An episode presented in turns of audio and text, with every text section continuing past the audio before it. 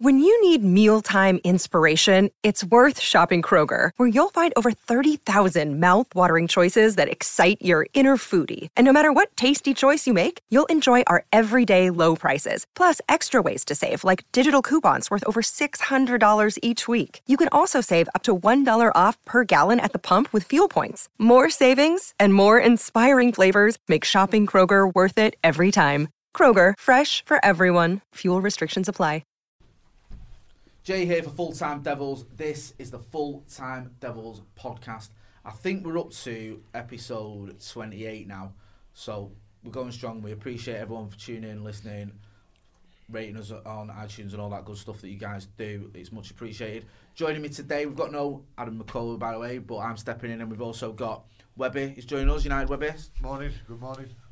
Um, also making his, it's, it's not your full time Devils debut, is it? Rick? It is really, yeah. Rick, I would say so. Rick yeah. the Red. Anyone that anyone that's been Old Trafford over the past, I'll check 50 carefully. years nearly. All right, he said it for me then. We'll know Rick the Red. He's a prominent United fan who's been Yeah, he's been all over the world watching the Reds and getting behind him. And make it's not your debut, is it as well? Yeah, it's my It debut, is. yeah. It's debut. The debut season. This is like the class of '92. This. Um, joining us is Ryan from Stretford Paddock. How we doing? I'm all right. Cheers for Stephen, having us here. is Stephen Howson let you out for a bit? He has, yeah. How's he treating you? He's alright. You don't have to lie. No, no, he's, Tell the truth. no, he's a good boss, honestly. He's fine. It's actually like the, I was, your? Screen of them all. Yeah, go on. Well, Where's, the- where's the milk? um, Webby and Rick were on Stephen Howson's podcast yesterday, so they're doing a little tour. Yeah. So um, if you, now. yeah, if you want to book them in, just a couple of brews, that's all they need, and a bus pass. They'll come and sit in your living room and tell you uh, all about Manchester. you United. straight, we'll yeah, put you put you straight. straight. Yeah, and tell you uh, you're not wrong. Um, right, we're going to get into it. First, we're going to talk about is um, the Arsenal game. Arsenal, obviously, United. Arsenal came to United last night. At the time recording, um, it was Monday night, and we drew one all. McTominay with the opener. Um, Bamiyang or Bamiyang with an equaliser, quite controversial. Linesman flagged. A couple of players stopped. He scored. It counted. Um, Webby, I'll start with you. What did you make of Monday night's game? I just thought it was uh, two teams. What I don't know. We wanted to win it more. I think Arsenal was happy with the point the way they set up. You know, for me, they took their best attacking player off. You know, they've not beat us at Old Trafford for years. But I heard some of the Arsenal fans comment saying it's probably one of the worst United teams seen. I think it's one of the worst Arsenal teams I've seen. You know, and they spent a few quid. Didn't realise that Pepe was on until he went off. You know, when they spent a lot of money on him. Just disappointed because I thought we had enough chances to win the game. You know, their keeper's made a couple of great saves. Uh, big game moving on to Sunday now. You know, it's a must-win game. Simple as that. It's a six-pointer at Newcastle. You know, it's that. But it's we, we, we should have won. But somebody's got to score the header. You know, if he heads it down, it's a goal. Rashford's unlucky with a free kick, but it went a little dink onto the other side. You know, the keeper can't move. Then it was right on his side. So points a point, but I'm disappointed. Rick, would you say that's a fair assessment to relatively average United Arsenal signs and a, a point was a fair result, or do you see it differently? I think a point was a fair result. I think we probably shaded it overall. Um, uh, something that, uh, not no disrespect, Webby, but I've heard lots of people say things, say this before that that the, the way they set up, they were happy with a point. I think a lot of fans don't realise that sometimes when a when a team's set up like that, they think that's their best way of winning. They, they, you know, their target is to stop you from scoring, and they know at some stage they're going to get a break. So, you know, I've heard, I've heard a thousand fans down here say this, they're happy with the point here, they're settling for the point, they're playing for the point. They're not. They're playing to win, but that's the way they think they've got the best chance of winning. I get where you're coming from with that, with that hmm. tactic, and I do agree with you. Do you think though the only reason I, I, cause I was guilty of saying they were happy with a point, I thought they seemed to do a little bit of time wasting, a little bit of play acting. It was almost I felt they, I don't know, they were doing a little bit more shithousery I- than I we see- were. I- with it. I- sort of made me think they were happy with a point, whereas we were I trying. get to your point. Going. I get your point, Jay. But even when these teams are, um, I remember as far back, probably Ryan won't. I remember as far back as uh, as Greece winning the European Championship, and throughout the tournament they killed time and played for time throughout the tournament, just knowing that if they get one chance. And they ended up winning the European Championship. They didn't have an attacking thought in the mind. And they wasted time from minute one in virtually every game. They just know these these t- tacticians just know that if they can keep a clean sheet, which means killing time, by the way, they've got a chance, even if it's in injury time. I read um, a great article. If you get a chance to read it, I think it was in the Guardian or the Independent about when Gerard slipped. Yeah. When Jose took Chelsea to Anfield, and there was all this momentum. Liverpool had won something like nine games on the spin. Everyone thought the title was on there on the way. And Jose had a depleted team because he had a game in Europe. I think he had. Um, I can't remember who he had in goal. He had someone like Schwartz or someone in there. It was, it was yeah. And and and and, and Schwartz was quoted, or whoever it was, keeper was quoted as Jose said to them. If two of you would come in at half time, at least two of you have been booked for time wasting at half time, I'm going to be fuming. he said, the first goal kick you get, I want you to wait, and then I want the left winger to wait, put his hand up, and come and take it.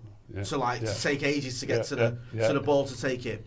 I said, I want you to waste it. And like, and he did, and it worked because obviously Liverpool got frustrated. Gerrard Yeah, slipped. yeah, Chelsea yeah. scored, and we know what the rest Yeah, is history. yeah. Um, Ryan, how do you see it? Do you think it was, as, as Rick said, they, that was their tactics and fair enough? I think it was when we said it was just too bang every size, or do you see it that United? I agree, agree with what- agree with both of what what, um, what they've said.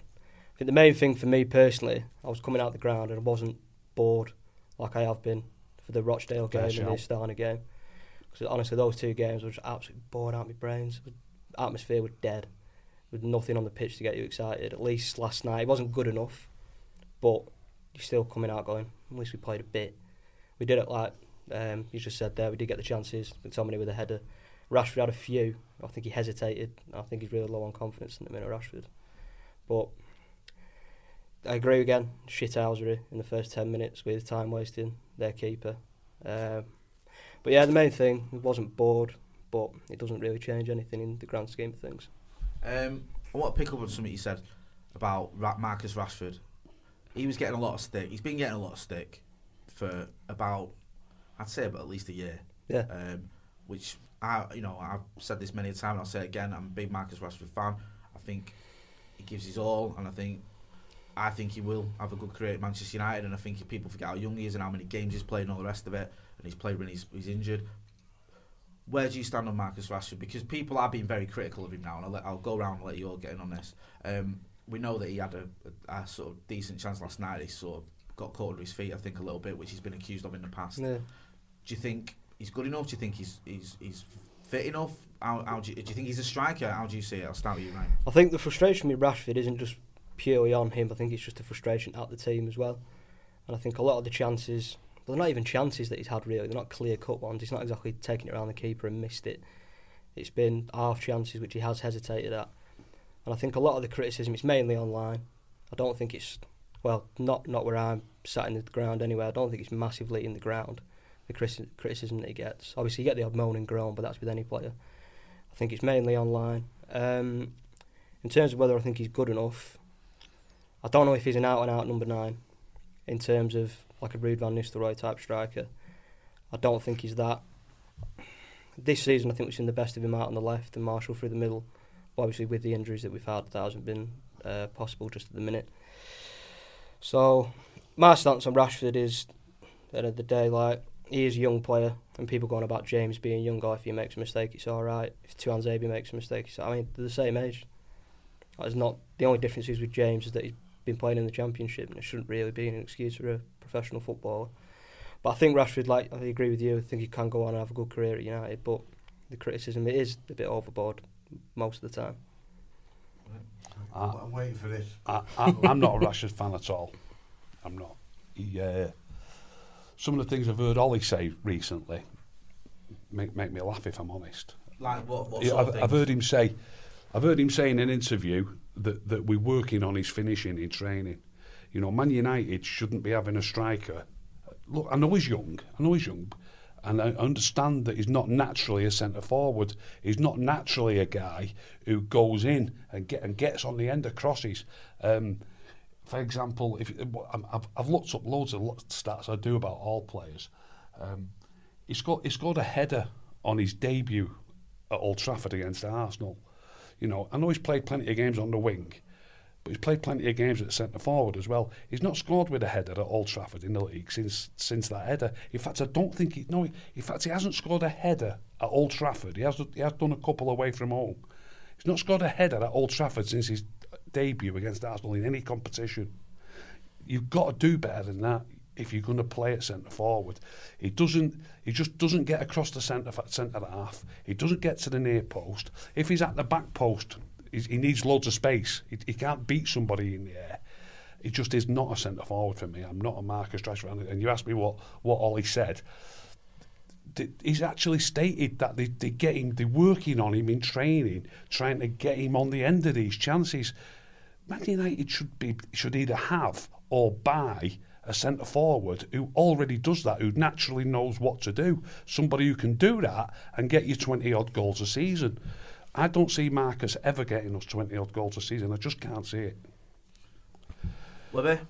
Yeah, uh, obviously, right, what both the lads said there, but for me, if he's in the team, he's, he's more effective on the left hand side with Martial or whoever down the middle, or just like I just don't see him scoring those goals. He, for me, gets bullied by centre half. You know, last night there was a ball over the top and the centre half took the ball off him. He was lying on the floor. You know, and then he gets up and I'm thinking, you shouldn't be doing that. You should be you should be giving it him back. The the big Greek lad he had at the back. You know, when there was nothing in, and I just think like saying when he went through last night, and he wouldn't score. You know, he had time. If it's instinctive, then he might have a better chance. But he's got time to think then I think he gets all confused and he panics. Uh, can I, can I bring up the one at West Ham while you're on about that, Webby? Yeah. He, he, he, I mean, he is better playing from the left, but he actually was. He, I know he was playing at centre forward at West Ham, but he got a chance in the first half. Was it the first half? It was the first half. Um, where, where he managed to nip, nick it over the right back's leg, and he was in from the left, which yeah. is a good position for yeah. him. It's a great position for Anthony Martial, by the way. Anthony Martial comes in and, and rolls it under the keeper. You know, I've seen him do that loads of times. Rashford's not got quite the same coolness at times. He has done occasionally. But um, at West Ham, he seemed to overrun the ball. I mean, I, I was at the game, but again, I've watched it, you know, on the TV afterwards. And I heard the commentator say, "Oh, we decided to cut inside because the full the defender managed to get across him, but the defender, in my opinion, managed to get across him because he overran the ball a little bit. Yeah. I don't think he actually decided to try and cut inside until he made a mistake himself." If you look, you mentioned there, Rick, something which is interesting about Marcus Rashford cutting in. He's done it before. He's rolled it past the keeper. Mm. Against Liverpool, he did it twice. Against City in the derby, he did it you know, these are massive games, and he did it mm. a, a, few years ago. Yet now it's not happening for him, and I just mm. wonder, wonder whether the weight of expectation on him now. He's played a lot of football, and everyone expects him, and you can almost feel it. Webby was saying when he went through on goal, mm. you, you, almost expected him to miss, and sometimes I think the crowd are not mm. on his case, but you can sense it in the stadium. I don't think anyone's on, it, on his case, to be honest, Jay. No, no, I think, yeah. I think that the pressure now with Lukaku going, there's more emphasis on him to, to do it all the time, and obviously we know if Martial was playing, that he'd be more more left, and Martial would be down the middle. And I think that some people can handle the pressure.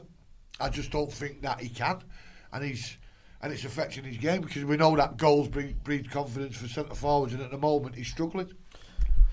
Whichever way you look at it, I'll keep going back to this. It seems to me there's a very been very poor planning around all this.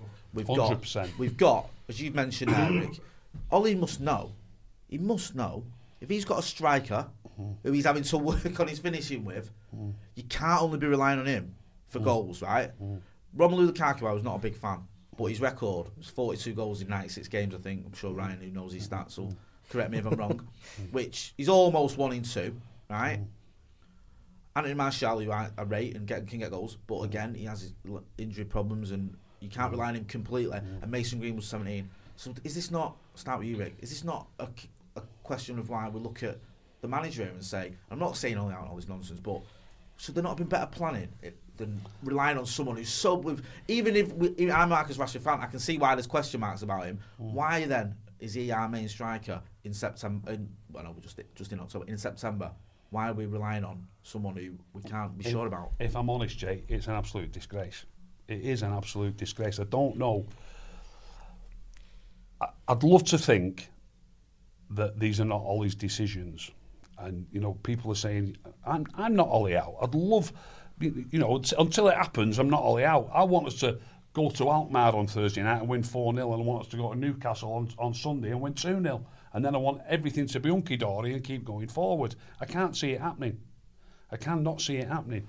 So when you talk about planning, I, I, I spoke a little bit earlier about when you're building a team, don't get rid of so many players all at once. If, if you've got an half decent team, I know a lot of United fans will say we weren't half decent, we were 20 points behind. It's only 14, 16 months ago, the end of that season.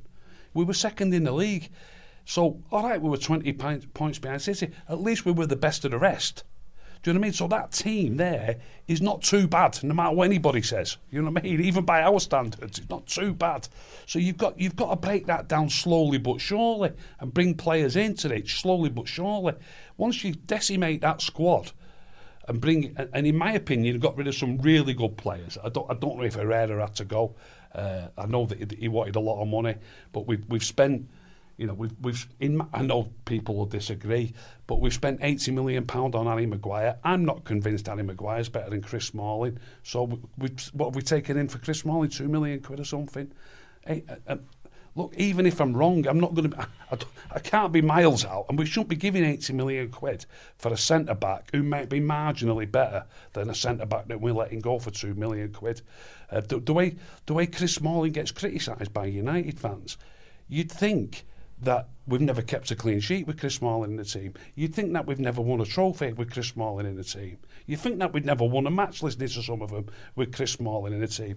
Smalling played an absolute blinder in Turin last season when we won in Turin. He played a blinder in Paris when we won in Paris.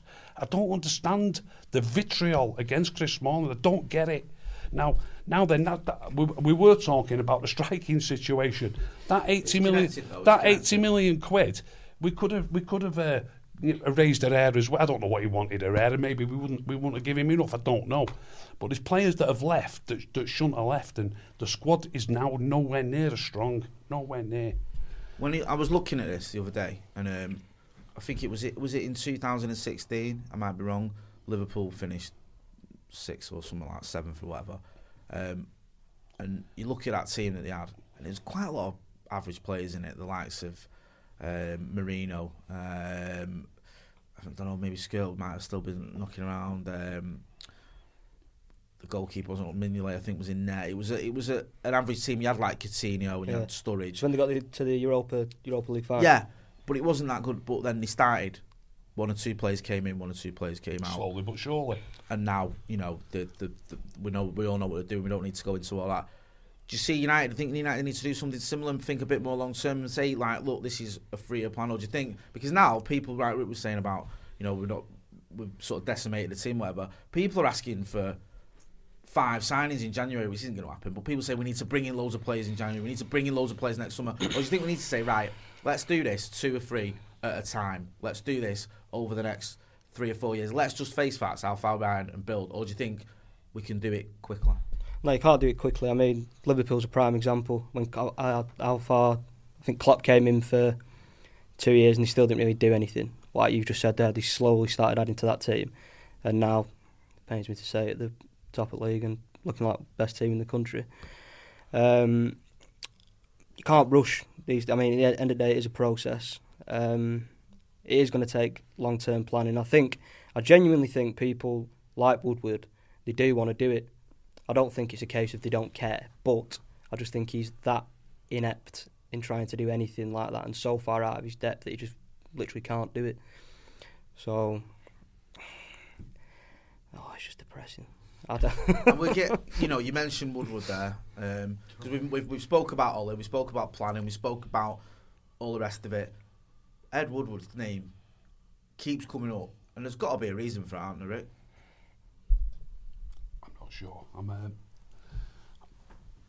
I'm a football man. I'm not a businessman. Um, I don't know.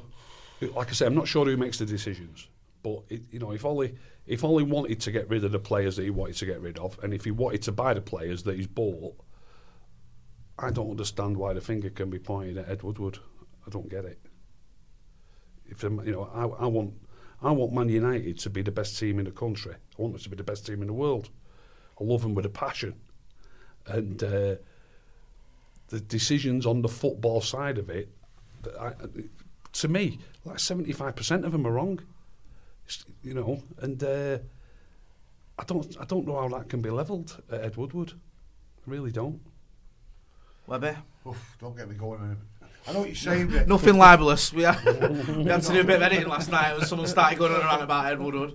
No, do- what what gets me about Woodward is that people say he brings all this money into the club.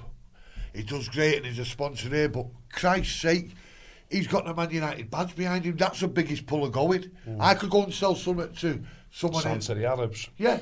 You could because you got the Man United badge behind mm, you, mm. and he's bringing all this money and he's made all these rec- record profits the other week. And, but surely, today's age, and now the director of football thing, surely it's got to be a football man. I'll always remember one thing about Woodward, and it, it got me going. Uh, the Lions were playing over in the All Blacks, and it was one all. And I got up to watch it because it was one all, and there was now else on. It was seven o'clock in the morning. I put my telly on, and who's there in the middle of the crowd with a flag? Woodward. The transfer window was open, Rick, and he's swanning about waving a scarf. And, it, and it's common knowledge he's a rugby man. So let's get a football man in, surely, who understands the game. Because, like you said, who's making the decisions? Yeah. We haven't got a clue. Surely, we're letting Lukaku go. Every man knew that he was going. Now, some look. He, he certainly did. The way he acted on social media, he burned his bridges Yeah, yeah, before ab- he'd even gone. Absolutely. Yeah, but the thing is, why have we not got a replacement in? We know is he's that going. Ed Woodward's fault or is that Ollie's fault? No, it's Ollie's fault. Um, but, but surely, we bought Maguire on the Tuesday, give 80 million, and on the Saturday morning we got 72 of it back. So Maguire, so 8 million's been spent, hasn't it? But for us not to get a centre forward in, and then it's, they come up again with that, the old man from Juventus. Christ, we, we've got to be looking better than that, haven't we? We're, But we're, short we're in, term- su- we're in su- I think we mentioned this yesterday, Webby. We're in such a state that almost any striker will do. Well, there's talk- we brought at, at West Ham. We brought Jesse Lingard on. That's Yeah, We had Jesse Lingard playing up top, for, you know, for 20 minutes. Uh, I'm, I'm not sure that. Look, look, footballers play football, and in training they interchange. They play in different positions on one thing and another. I'm not sure that. uh, Honestly, this is what I think of Jesse Lingard. I'm not sure that Phil Jones might not be a better option at centre forward. I really mean it. You know, I mean, he's, he's that poor, and that's what we've got coming on at centre forward at West Ham But away. you see, I, I mean, again, I'm not just defending these lads, but I do feel a bit sorry for him because I think, right, Jesse Lingard's not a centre forward. Hmm. So why is he playing centre forward? It's not hmm. Jesse Lingard's fault. no, it's not his fault. No. You know, if, if the manager says to him, "You need to go up front because I've got no other strikers," what's he met? He's not met to say. You know, he I'm- can't I'm say not- no, he can't say, "I'm not going no, on." I'm, down in tools. Hmm. So I get, I get where you know, I get what you're saying about certain players out up to the standard in that, those positions. But I think we've got to look above them and think what is going on. Just before we get them to that, so brought to you today by, or in association, as I say, with Profit Accumulator. Now, I'm just going to explain a little bit about that. Um, Profit Accumulator teach people like you and me um, how to make extra money using a strategy called match betting. Now, it's it's called match betting, and it's like if you do it right and the, the proper way, um, you do it correctly, you can't lose. And the best thing is, you don't need any experience to get started. So, since 2014, Profit Accumulator, they've helped over, or they've had over 375,000 members. Um, they've got seven day a week support, and they're rated excellent on Trustpilot. Because I know a lot of people go onto Trustpilot to have a look there, and they've got this, um, they've got an excellent uh, rating. Plus, and as an added bonus, all the money you make is, is tax free as well. So I think everyone agrees that's a, a good thing. So you get to keep it all. So just to go through as quickly how it works. Let's say um, a well-known bookmaker like William Hill, Coral, William Hill, sorry, Coral or Ladbrokes or whoever is offering a fifty pound bonus for new customers and existing customers.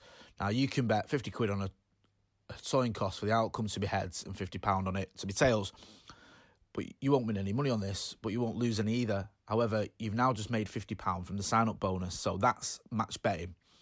Um, so it sounds a little bit like, oh, you know, this is too good to be true, but it's perfectly legal and it, it, it actually works. Um, if you look, have a sort of check on match betting, it's featured in the Guardian, the Sun. Um, not that we read the Sun, of course. Don't buy the Sun. Um, the Telegraph, the Mail. Again, I'm not really a big Mail fan, but the, the leading newspapers, shall we say? Um, so using profit accumulator, uh, accumulator, sorry, isn't like a guaranteed way to make you rich.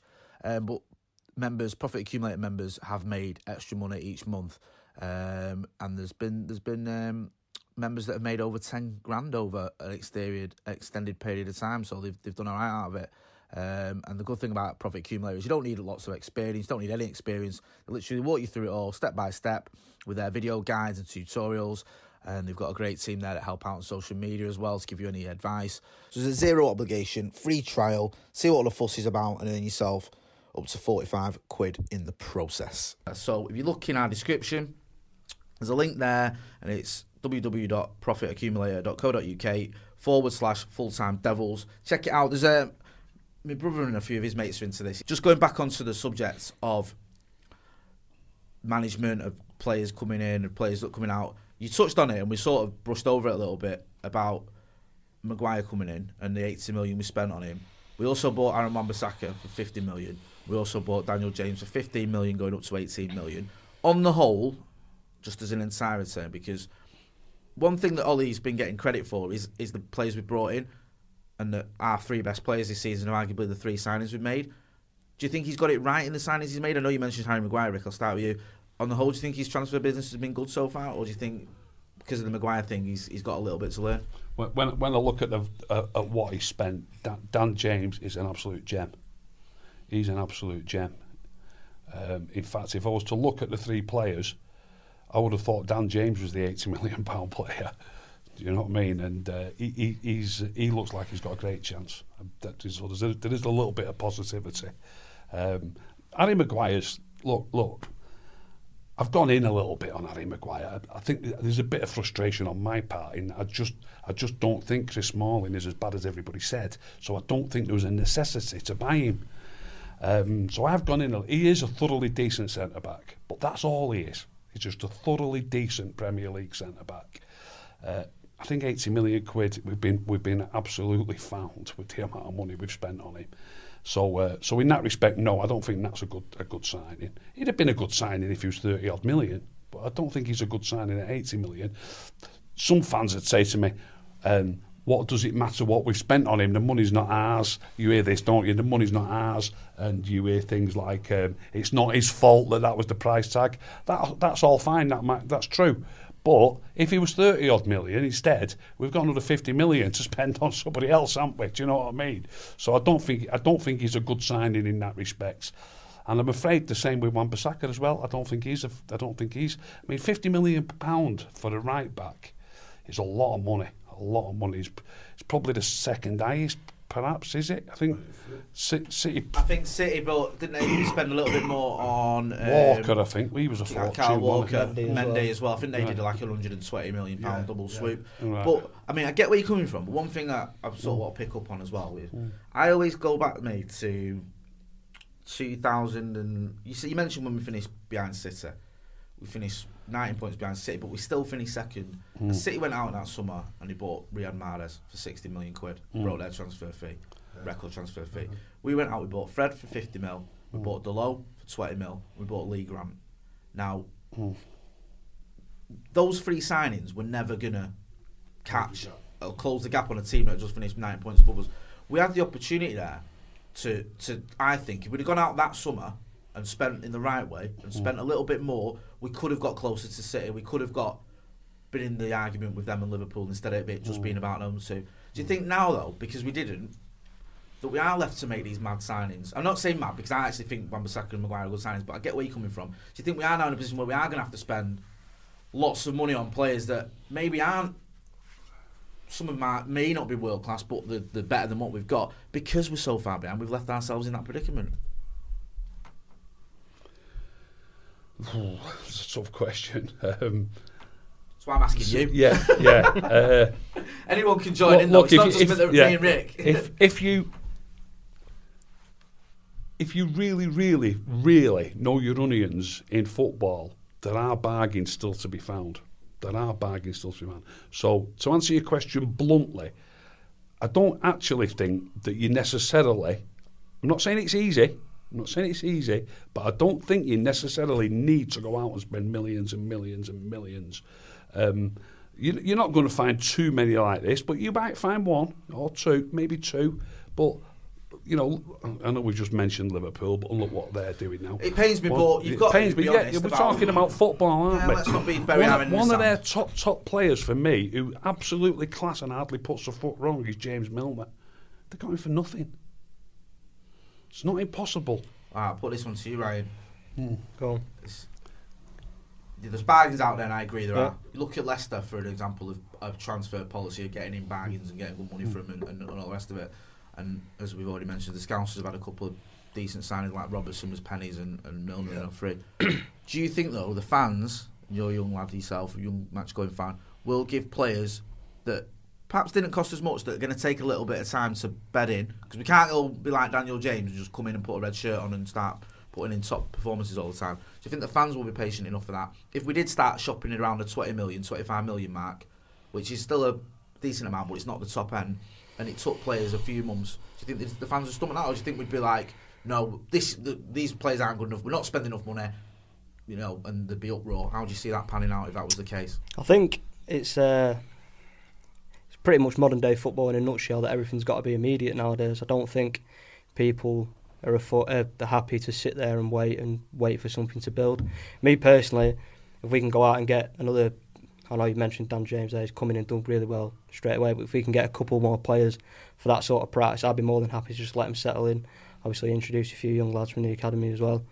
Um, but at the same time, I mean, Dortmund have come out and said they're going to struggle to keep hold of Jadon Sancho next summer as well.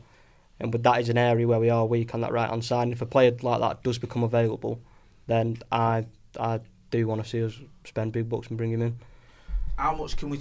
Sorry, I'm going to ask you this question because it's something you know quite a lot about. How much can we rely on the youth? Do you think to come in? Because we're, I think we're over relying on them at the minute a little bit. Like bringing Mason Greenwood with 18 minutes to try and get a winner when we haven't really got many other options. How much can we rely on some of these younger players? You, you've been watching the 23s, you watch the academy. Do you think there are players in the in the academy team that are ready to make that step up? Definitely, you know, I watch him and uh, I think a lot of them now, I think this under 23s is no good for him. They need to go out and play in the men's game. Go out, send them out on loan like we spoke the other day about Chong. You know, he needs to go out and play week in, week out against men because he was getting pushed off the ball against Rochdale and against the, that other mob the week before. You know, these players are, are stealing this uh, in in that under 23s. They need to go out and get a game. Go and get a few of them on loan to Salford or Crewe or someone.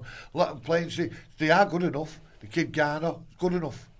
You know, big, big massive year for. g- g- you know, if only we had some connection with Salford, if only there was somewhere there who could maybe make that, make broker that deal. Yeah, I know, I know what you're saying, Jay, but the, like you're saying, like Dylan has been in the Welsh set up, you know, Giggs is happy with him and all the play. And he's good enough, if you watch him week in, week out, he's good enough to make that step. You know, for me, I'd love to see, maybe it could have happened against Rochdale, like Garner and Dylan played as a pairing they do in the reserves week in, week out. And we would have won the game better than what we had that night in the middle of the pitch. But they need to get the chance. You know, whether it's at United now, I don't think so. But they need to get out on loan, get them up against men, and let's see how they do. But there is, there's quite a few kids there who are good enough in my eyes. Well, that's just come back on two little things that have just been mentioned. Um, Chong, very quickly, um, he wasn't quite strong enough against against Rochdale or the Stan, and he got shoved off the the ball name. far too e- far too easily. And he, he's, You forget that, that other mob. That's, he's- your he's- go to yeah. save Yeah, every he's, team. he's, uh, he's, he's, he's 19, Chong, is he? Yes. It wasn't until I watched the replay of the match on the. I was, obviously, I was at the game. I watched the replay of the match on the TV and found out the player that he was playing against was 16. Do you know what I mean? I didn't know that until I got home. but anyway, that's that's one thing. Uh, but secondly, you mentioned earlier about uh, giving players who only cost 20 million uh, time to settle in. Um, I mean, plenty of players cost a lot more than that. Has Fred settled in yet? He was 60 million. Do you know what I mean? It's interesting you say that because he came on last night and then lad I was stood with, he said, he, I rate Fred. He said, I'm, I've got a lot of time for him. I think there's a player there. And I was saying, the jury's still out for me. It is on for him. me. But I'm all right with that. I'm all right with giving a player a year. I know it's been longer a year, but I don't mind. that- And I don't know if it's because we're not Ryan, Ryan President accepted, because the company accepted. We've seen United through dark times and we've seen us win a lot. So we might have a bit more patience in as some of the older fans, and I class myself as an older fan. But yeah, I think that, like you mentioned there with Fred and, and maybe one or two others, I just don't know if they're going to get the chance. Maybe not Fred because he's had a chance already, but they will get that time uh-huh. because, as you mentioned, Ryan, modern fans and even modern owners and modern Yeah, yeah. Definitely. CEOs or whatever demand instant success. I'm just going to go on about Fred. Obviously, played in Paris last year. Thought he was superb away. Played against Arsenal at the weekend uh, after Paris. Give the penalty away, but was great. Then we didn't see him against Wolves. He didn't want him in the squad. He wasn't injured. He'd left him out. The, the chopping and changing the team that's been going on for 20 years drives me mad. Yeah. It drives me round the bend. So you need Settle Fred needs to get settle four on a five, team, six, settle seven, on a eight team. games on the run, and then we can make a judgment. He's playing two, missing five. So you're talking about settling on a team, and we spoke about Woodward, and I'm, I can't stand Ed Woodward. I think he's been a nightmare. Rick, you've given him a bit of mm-hmm. leeway and understand where you're coming from. But with Ole and his his management, one criticism I have of Ole, and I'm not getting into, I'm not saying I'm Ole out at all. I think we need to back him and stick with him. Sometimes his in-game management baffles me a little bit. What he does during the game, how he tries to change it. I'm not. I've not been really impressed with it. I don't think he's ever. Don't know. Maybe I know in Paris he sort of forced to make a change when we. I think we have started off with three at the back, didn't we? And that was a disaster. Yeah, with Bayern And and it- yeah, it was. um, It was shocking, and he changed it. But I think a lot of the time the subs don't really. It doesn't change the game game you want them to. I Mm. can't remember. I might be wrong. I can't remember him many making many changes where all of a sudden things have sprung to life. And again, last uh, on Monday night against Arsenal, brought Greenwood on with what 17, 18 minutes to go. He did it against was it Wolves where he brought him on with a few Yeah. minutes and Mata with like four minutes. And I just think I think that's one area that The, he needs to improve. the substitutions really late in the game uh, are a bit pointless, I think. I am I am a stickler for a couple of things about substitutes. I see I see managers regularly making two substitutions at the same time. I hate that. I absolutely hate it. Uh, Why? you, well, well, you've only got three substitutes. Uh, first of all, um, if you if you use two of them, obviously you've only got one left. If you know, if, if you, come on, let's be honest. If you, if you make two subs, usually there's more than twenty minutes left in the game, isn't there? It's not often to do it in the last ten minutes or last fifteen look minutes. At, look at the Scousers last season mm. against Liverpool. I know, and it was like we made changes, then we had to because we Yeah, had injuries. yeah, we had then, to, yeah. But then it was like, oh, wow, we've only got three subs, and Marcus Rashford's hobbling around. So yeah, I get where you're coming from there. Yeah, yeah. I hate, I hate them making two subs at the same time for the simple fact that the general look, look. If there's only five minutes left and you make two subs, that's fine. But it's generally 20, 25 minutes, sometimes even half an hour before the end. And I just think leaving yourself with one substitute at that moment is ridiculous. You could you could end up with a player injured in two minutes. And you've not, got a sub left then. So I don't like them making two subs at the same time. And I also, un- unless like in the times of uh, when we used to be in front in games, um, when we used to be in front in games, I don't mind Well, them. what? We used to we used to be in front. Mate, do you know that chant? We, uh, we, we, what is it? We often score six, but we seldom score. The lad next to me was sing, singing. We, we never score five. Uh, we never score six, and we seldom score two. I think he said. but, um, but yeah, I don't mind a sub being used. You know, you're leading 1 0, you kill a bit of time, you bring somebody on for two minutes. But if you're actually chasing a game, surely you've got to give somebody a little bit more time than two, three, four minutes, which you've done a few back, times. What do you, do you think Ole needs to look at that as one area of his game that he needs to improve, or maybe Mickey Phelan, who should know a bit more about it, playing with Yeah. working with Fergie, You- has to have a word with him. You just mentioned Greenwood, by the way. I think he got about, was it 17 minutes last night? 15 to 17 minutes, around that, yeah. Was it 15 minutes plus injury Around time? that, yeah. I don't think that's too bad. I don't think that's too bad for a young kid. I think there's just enough time there for him. To, it was enough time for Ole. Do you know what I mean? Uh, I think there's enough time there for the kid to get one chance, and he did get one shot in. On, on another day, he hits that, a bit better. see, this is where me. Do you know what I mean? Because I know what you're on about, yeah, and yeah, I said yeah. Mm. to the lad, uh, lad next to me, um, I think if he'd have been given more time, Mm. he might have had a, another chance, or he might have been able to have one a bit of a sighter, and then he's get get his eye in. Mm. So I get, I get where you come. It's a difficult one with Greenwood because he's 17, and you can Mm. argue to see blue in the face, give him more time, give him less. He's a kid. I just think in general, the subs for me, I've always been a bit meh. I think you should always be making at least one around the hour mark. Mm-hmm. For me personally, I think, yeah, I think an hour into a game is a good time to see which way it's going. Obviously, the scoreline as well, but then an hour, hour in, you can sort of see right. He's having a bad game, can come off, or it's just simply just to freshen things up and just keep things ticking over as well. So One, I, we need to mention him because we've not, and you almost mentioned him a minute ago, and it reminded me. I can't believe we've not, 40 minutes in or whatever, we've not mentioned him. Was Paul Pogba? Now, again, it's mad because if you went on social, I don't know if you're on Twitter, Rick, but if you went on social, you, I know you are, Webster. If you go on social media, it's like there's two different players people are talking about because I've seen tweets saying, "What another another great performance by Pogba? He's surrounded by garbage. He deserves better." And then I've seen other people saying, "What a waste of money! Sell what a it, load of get rid, rubbish! yeah. Get rid." It's like I can't, I can't There's no it. middle ground, is Yeah, there? it's like you're either you think Paul Pogba's the greatest player in the history of association football, or you think he's the worst. There's no like. I mean, I think he's inconsistent. I don't think that's a revelation. I just think I think he's a very talented player, arguably our best player. I just don't think he's consistent enough. But looking at it again last night, people are either going to say, you know, build a build a statue of him or get rid of him. What did you make of it? Because a minute ago you mentioned against Rochdale out. Um. Garner, Garner could have done a better job. And I, I was thinking, are we saying that 18 year old James Garner could have done a better job than an 80 million pound midfielder? In general, where do you sit on the Pogba situation? I just think that he slows us down. You know, we don't we know what his talents are. We've seen that at Juventus and in the World Cup. But for me, he doesn't bring it out. He should be dominating games for United. He has got that talent, but he messes about with the ball. And you know, I look. I hate saying this, but probably one of the best non-United midfield players I've seen was Patrick Vieira.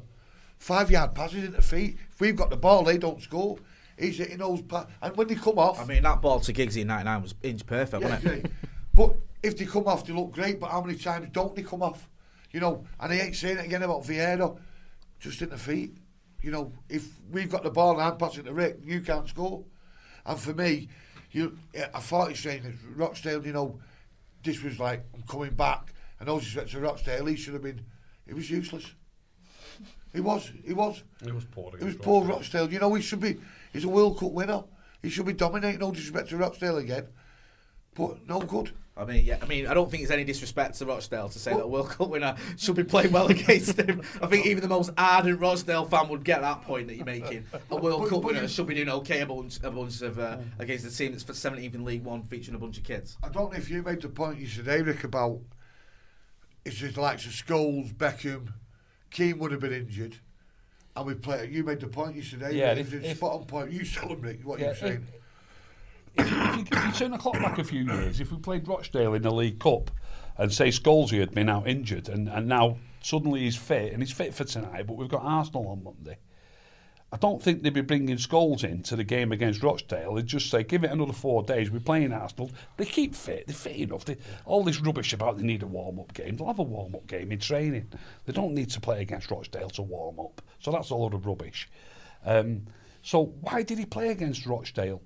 And I just don't. I, there's- there's something not quite right for me. Do you think it was Ollie saying making a statement to him? Do you think maybe? Possibly. Saying- silverware. No, no, I You know know. what I mean? You know, Me- no, but I think maybe to maybe to Pogba. You know, I want you in this team. Yeah. I want you to go there. I don't care if it's Rochdale. You, you play him because I'm picking you. I don't know. I'm, I'm, I do not know. I've got answer. no idea. I'm the least No, no. ITK person ever. Unlike Ryan, who's got a, a, a hotline straight to Ole's office. What, Get him on the phone now if you want. yeah. Um, where do you stand on Paul Pogba? Do you think that he is a player we can build a team around, or do you think we have to? I think he, he- needs to do more. What do you What do you reckon? Uh, you said something early on, um, which I agree with you 100%. He's probably our best player in terms of talent, but he is far too inconsistent. And in his defence, I think as a team, we're far too inconsistent as well, which doesn't help. And I think with Pogba, I think he's almost a luxury player. I think people have a misconception that he's a player that's going to grab the game by the scruff of the neck and do something amazing. I mean, yeah, he is capable of creating something out of nothing, but like I say, I just think people are a bit misled into what type of player he actually is. Because I've never seen him, bar the derby in Jose's last full season, where he scored the two goals and basically brought us back. Bar that, I've never really seen him take the game by the scruff of the neck. He's always added the finishing touches on what's been a good performance. Me personally, some, someone might disagree, but that's just how I feel about Pogba. And I do think some people get daft with defending him. I mean, people have their favourite players. I mean, people. I, I like Martial. I'll defend Martial to the hilt. Um, Agreed. yeah, but um, yeah, with Pogba, you, I think it's almost too too easy to criticise him sometimes. But that's just my stance on it. just before, I mean, we're going to start wrapping up soon, but on the old Ole out thing, it seems to be giving a little bit. I don't know if momentum's the right word, rumblings of discontent, mainly on social media. Granted, I think the fans at the ground are firmly behind him. He got a standing ovation from us in the Stretford end last night, um, Monday night, sorry. Um, do you think it's fair that he's getting some stick and that people are questioning him? I'll start with you, Ryan, because I can I can understand why someone looking out can see it from his record and, and say, right, okay, and what's going on. Yeah. Personally, I think it's nonsense. I think we need to stick with him, and it's not just because he's, a, you know, he scored a goal in the Champions League final, but I think this boom and bust thing with managers needs to stop. And I think we, if he is going to be given time, he needs to be given time, even when results are bad. But where where do you stand on it, Ryan? That- and then we'll go round. You don't. I don't know what people want. I mean, we've tried big name managers, Mourinho. We tried big personalities, Van Gaal. We tried to recreate Ferguson with Moyes, and it didn't work. We've tried a new approach now, and again, people just we're almost moaning for the sake. Yes, we haven't been great. We're not playing great football, but it's going to take time. And anything that's worth Rome wasn't built in a day, basically, and it's got a. It's going to take If I had a Yeah. cliche ballad, I'd have rang it then, but I get yeah. No, it's not that one. Um, but again, it's gonna. Might some people said three years, five years, might even take ten. But we've got to stick with him because who else? Who else is going to come in? Because Pochettino, he's losing it at Spurs. Their record since everything went tits up for us, Tottenham's is worse. Rick, I, Uh, I'm guessing, funnily enough, you might have an opinion on this. Well, um, I admire Ryan's um, optimism, um, and I'd love to be as optimistic myself. But as I said earlier, you really, if you when you go into a football team that's got just an half decent team, you've got to break it down slowly. And he's he's just he's gone to me he's gone completely the wrong way about it. And now we're in such a position if a new manager came in now, but if, if a different manager would have come in when Ole came in, they might not have sold Fellaini, they might have given Herrera the money he wanted, they might not have sold Lukaku. Uh, who else has gone? Sanchez, Smalling. Darmian. Smalling. wouldn't I like Darmian. I think Darmian's a proper solid fullback. Me, I- I- after um, I mentioned this the other day, that I think Darmian's a proper decent player. And what I did, I keep all the games on on, on the TV. Um, I know. He, I think he only played once under Ole, and he played in the derby. And when, when he played in the derby, uh, we played like he played like as a third centre back, uh, which isn't his position. He's a right full back. And uh, I thought I'll watch that again. And, I've, and I've started watching it. Obviously, you Some don't. form of masochism. Yeah, yeah. I haven't, yeah. I haven't got. Uh, fair. I, I, I do know. I do know that he got a bit of criticism that evening for being a little bit slow to get to Sane when Sane scored the second goal. But I like I like Darmian, and, and all I've had time to watch so far is the first half, and I'm going to watch it through. And I've watched the first half of that game only like yesterday or the day before.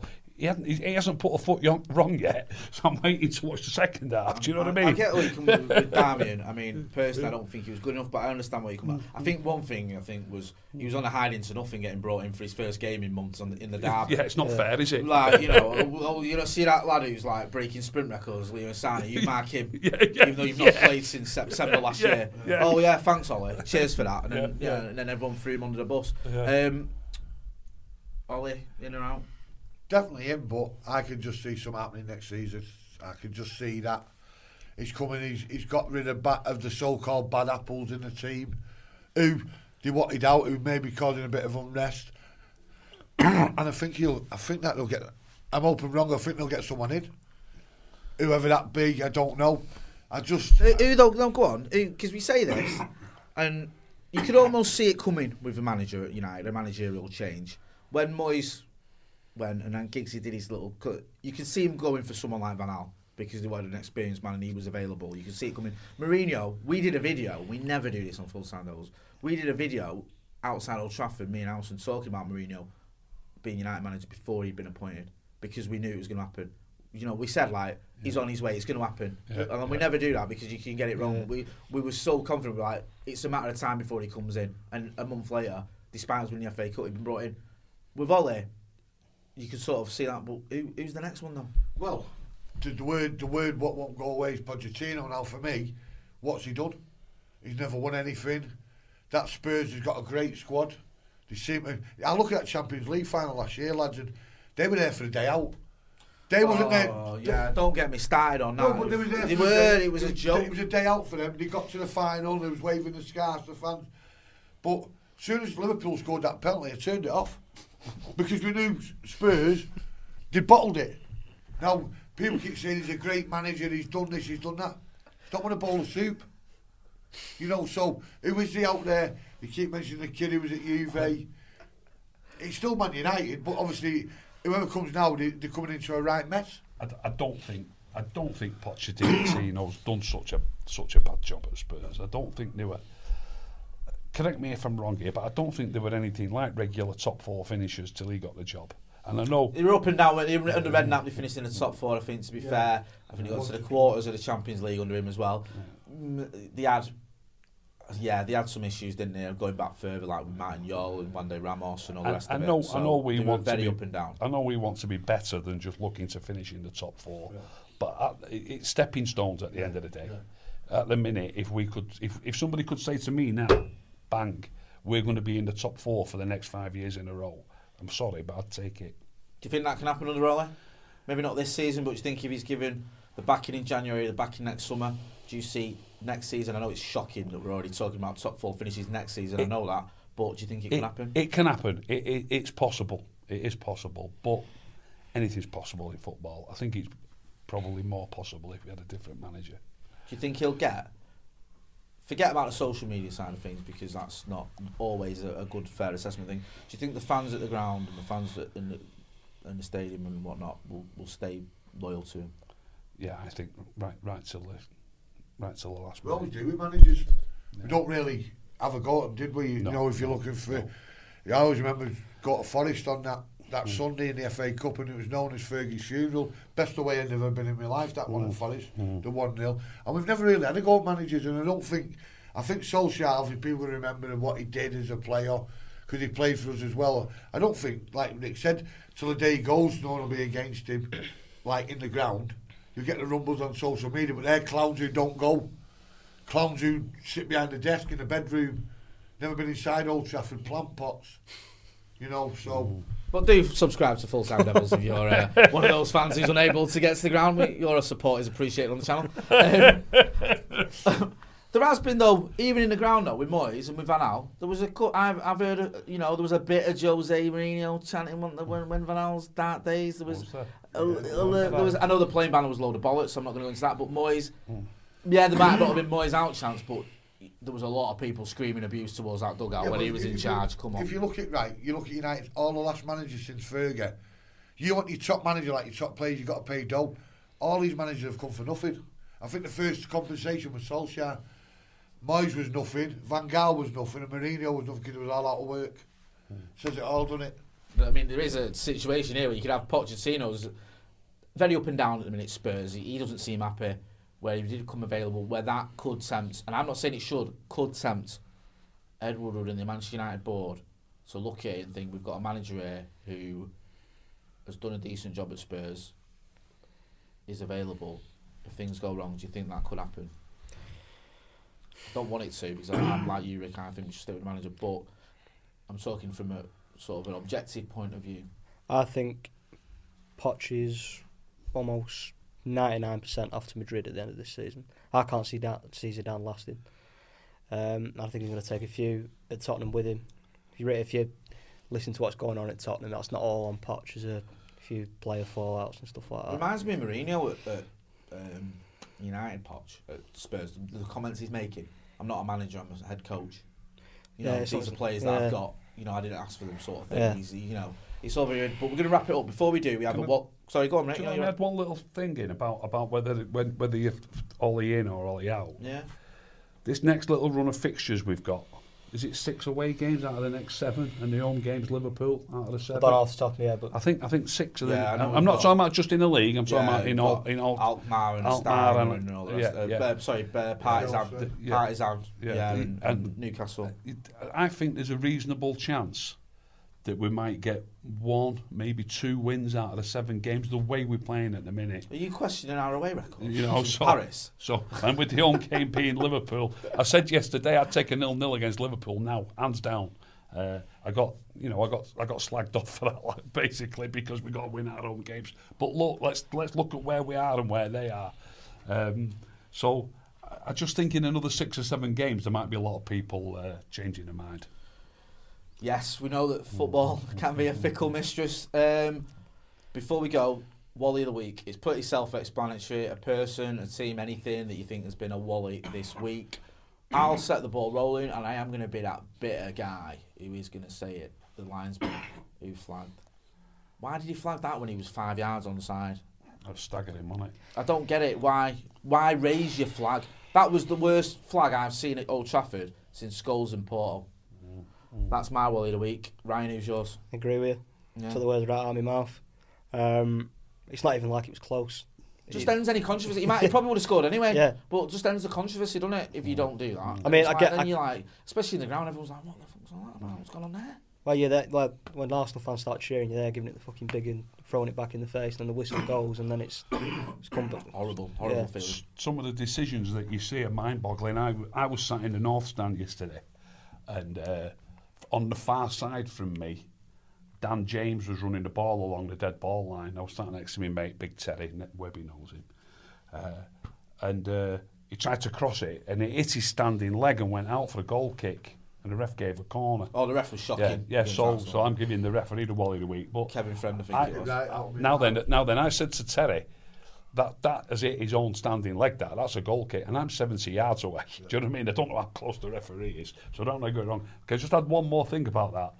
Uh, from that corner, from that very corner, McTominay should have buried it. So this VAR, I hate this VAR because I know they can't turn it back on corners, but where does it end? I'd be I'd be proper aggrieved if if if if it was a clear goal kick given as a corner and then then you get a goal. Did the ref not blow his whistle as well when the flag went up? No, he didn't. No, if he had have done it, it would have been. I think people were saying that goal. on the ground, but no one could. That was Chinese whispers, I think. I've watched it on the TV this morning. Because if he does blow his whistle, then surely that's the end of that conversation. He had- he hadn't you can't get players to physically stop because you're blowing a whistle. well, And it then, happened so quick. yeah, It happened so quick, didn't it? yeah. It was, It's one of those it two sides. You should always play to the whistle. Mm. But See, I was confused. I thought they kept the flag down even if they thought it was offside. They're supposed to. and then they go to VAR. Like remember City against Spurs where they had the celebrations and all the rest of it because his flag didn't go up, so no one questioned it. But then someone was telling me the Champions League's different from the Premier League. I don't know. It's all. It's, it's worked against us once already this season. Um, Wolves away in the last couple of minutes. There's a ball slipped through the inside left, left channel to Martial. Uh, again, I was at the game. Um, I couldn't tell exactly whether he was offside or not at the game, but I've watched it again. And he's clearly onside. The linesman puts his flag up, the referee blows. Now, he's got a man up against him, but Martial actually got onto the ball. And you know how tricky Martial is? He's got the ball at his feet in their penalty area with a couple of minutes to go. Do you know what I mean? And the flag goes up, and, and it's the liners. You know, we might have got a goal out of that if the liner want to put his flag up. You never know. And we will never know. if you're offside now, you might as well just shoot. yeah, yeah. And Not for the off chance that it goes in, and then Unless we you're Bobby Van. Persie in the Nou Camp, remember he got sent off for it. Um, yeah, it seems a bit.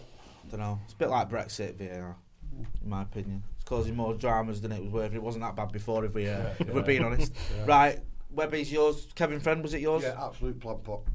End of story. Stop sitting on the fence. Tell them what you're thinking about. It's sick Yeah, of but this if, for you. if you look at all the game, there was a, there was a period from about say 25 minutes to 40 where the game just went flat. Stop, start, stop, start, stop, start, and that was him.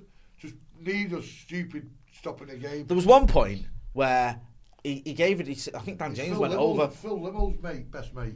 And he's, I'm not, no, Phil. Right, yeah, let's not start. Yeah, No, getting Phil's into good, man, yeah Phil's good. Per- personal things here. Um, but no, there was one point where I think Dan James got upended, and uh, Kevin Friend looked at the linesman. Linesman didn't signal anything, and he seemed to sort of look around like, Yeah, I noticed like, that. And then he just gave a goal kick. and then, like looking to the gods for help, like there was going to be some sort of inspiration from above.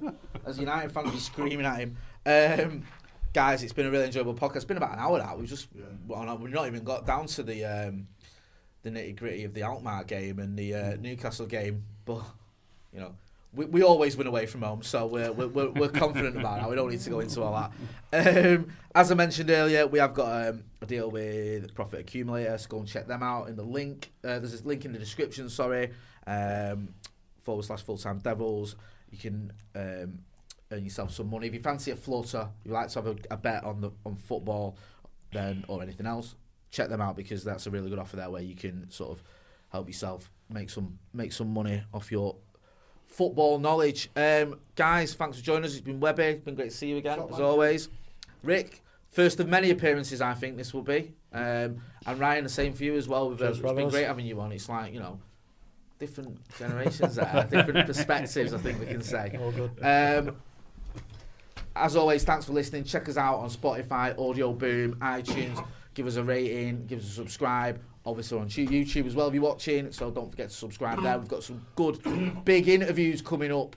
Talking about strikers coming in when we need a striker. There's a striker a few years ago who came in, Mr. Henrik Larsson. We've got an interview with him coming up on the channel, which is really candid as well. He's really open. It's great stuff. Mac went over to Sweden to speak to him, um, so that's coming up soon. We've got another big interview as well coming up, that, so I'll tell you about another time. So I've been Jay, these have been the guys. Thanks for watching and listening. Thank you. Sports Social Podcast Network.